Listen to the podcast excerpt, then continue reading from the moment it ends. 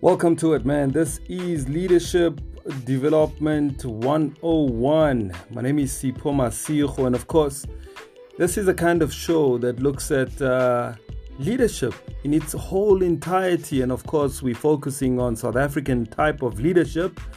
And uh, this is a show geared to develop future leaders. And of course, if you're a young future leader and you want to be developed, then of course, this is just me uh, talking to people I know, friends I know, people in leadership that I know, and we're talking about what it takes to become a great leader. And uh, we're also looking at what it takes to develop the future leaders. So join us. Uh, I'll try every week to make sure that I bring you one or two episodes of this podcast right here on Leadership Development 101.